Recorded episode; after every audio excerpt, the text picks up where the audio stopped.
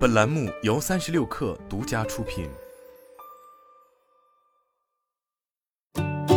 本文来自界面新闻。大门紧锁，门外零星散落着几张椅子，门下塞了几张律师名片，玻璃门上则张贴了两份通知。这是上海市静安区的洋码头总部。近日，跨境电商平台洋码头被曝出现资金危机，人去楼空、暴雷等说法甚嚣尘上。九月十四日，界面新闻在洋码头总部看到门上的一纸通知，来自大楼的物业管理处，称洋码头因长期拖欠租金、物业费、水电费，故停止该场所使用。另一张则是来自洋码头的通知，称公司已启动总部办公地址迁移计划，目前正在评估新地址，过渡期员工以远程居家办公为主。据界面新闻了解，洋码头已经拖欠了自今年起的物业相关费用，金额涉及数十万元。物业方确认已向洋码头已提起相关诉讼。不过，陆续上门讨债的供应商及买手并不算多。大楼前台人员告诉记者，当天上午只有两位商家来到现场，还有一位洋码头员工来查看自己未带走的物品，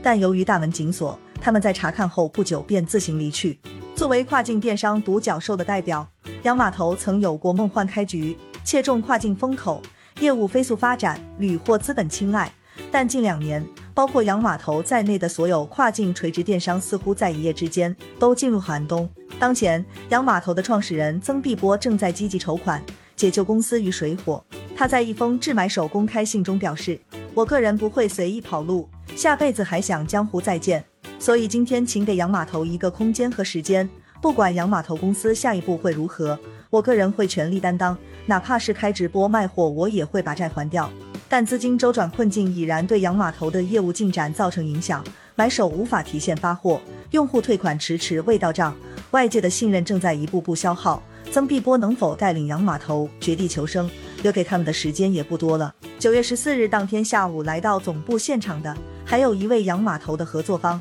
他告诉界面新闻，其所在公司是洋码头合作多年的技术服务商，双方合作状况一直良好。直到今年疫情对洋码头的业务造成冲击之后，疫情刚发生的三月，他们的欠款理由是拿不到发票。我们表示理解，但六月份疫情解封后，欠款也迟迟未到账。上述技术服务商人员说道，今年八月。洋码头创始人兼 CEO 曾碧波以一封公开信透露了平台的一系列困境：外部环境受疫情影响，各个国际进口快递的国际航班运能减少，口岸清关时效拉长，整体时效链路时效拉长后，买手的资金结算回笼也受到严重影响，用户等待时间拉长后，订单取消率也比以前更高，由此导致洋码头业务持续下滑。上述技术服务商在找到曾碧波沟通之后。后者承认公司确实是遇到了困难，但还没有到穷途末路。他说会想办法努力解决，所以我们对洋码头的技术服务到现在还没停，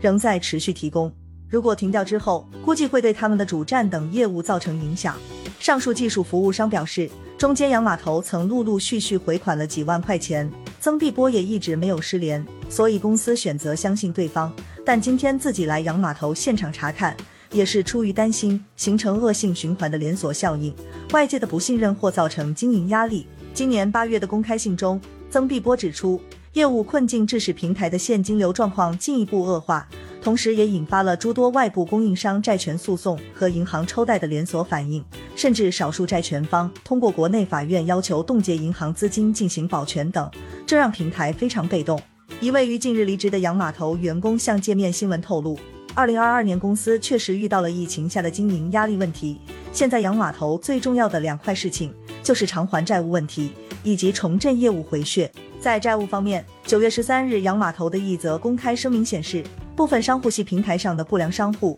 他们存在买卖账户、售假等一系列严重违规违法的经营行为，因此只能通过各种非正常途径进行寻衅滋事。上述前员工确认，这是一部分商家。另一方面，由于资金压力。平台对部分正常经营的合规商家也确实存在货款拖欠的情况，因此整个八月，洋码头都花了很多精力与平台买手积极沟通，对外释放信心。在八月的一场线上说明会上，曾碧波向商家承认，出于资金托管等原因，二零二二年五月一日前的大量历史货款无法结算，当前货款欠款达到两亿元，另外还有三千八百万元的保证金。至于债务如何偿还？曾碧波回应澎湃新闻称：“我个人股权全卖掉，也要偿付掉。我们现在的做法是，创始人团队股权稀释，引入战略投资，然后把历史货款分期陆续清偿。尤其是那些业务资源和业务价值巨大的买手，是并购方和战略投资方非常看重的。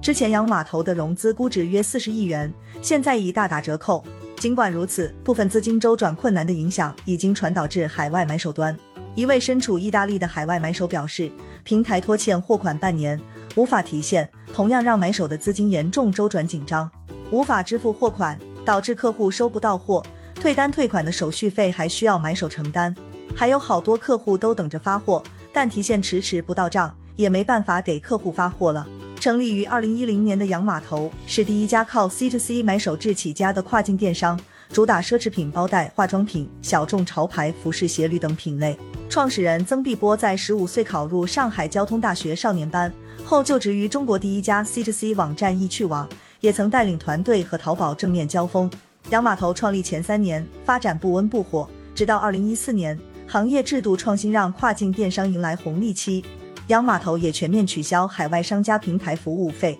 海外买手规模随之扩大。不过 ctc 电商模式在中国的发展并非顺风顺水。就在不久前，易趣网宣布关停，似乎否认了这一模式的可持续性。洋码头所代表的 C to C 模式，痛点在于复杂性与不可控性，用户信息、商品信息多样且个性化，售后服务体验不可控。但另一方面，C to C 模式可以构建起供应链和选品的宽度，对于丰富的非标海淘商品，采购达人可满足细致多样、个性化的用户需求。上述前员工向界面新闻表示，洋码头过去在跨境物流基建买手层面有一定的沉淀，接下来公司可能会放大这些优势，例如布局直播业务回血。现有的跨境电商平台商品，说白了都是大贸采购的商品，种类有限。但洋码头的海淘直播，其实都是买手在国外现场直播抢购，商品种类会非常丰富，这是当前所有跨境生态中。洋码头独有的优势，过去公司虽然有试水，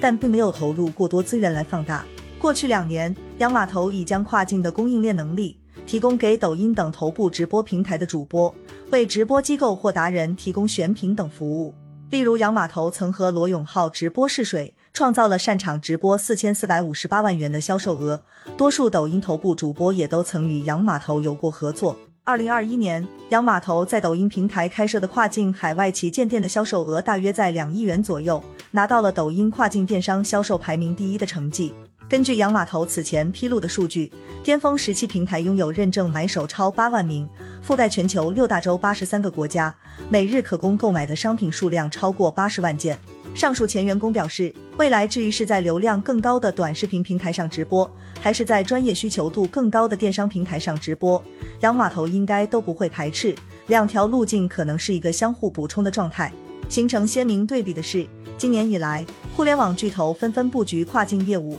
市场增长潜力空间巨大，但跨境垂直电商却集体进入寒冬。数据显示，过去五年，中国跨境电商进出口增长近十倍。二零二一年规模达到一点九二万亿元人民币。据业内预测，未来五至十年内，海外电商市场还将有三万亿至五点七万亿美元的增长空间。然而，七月初，母婴电商平台蜜芽发布 APP 停服公告，考拉海购也在被阿里收购后，逐步进入战略收缩状态。蜜芽创始人兼 CEO 刘楠曾这样总结垂直电商走向溃败的原因：当综合电商拥有算法能力之后。可以让垂直人群在综合电商上看到垂直内容。当前最重要的是维持外界信心。来到洋码头总部的上述技术服务商后来告诉界面新闻，当天他再次联系了曾碧波，他有回复的，我们要再找时间沟通具体解决方案。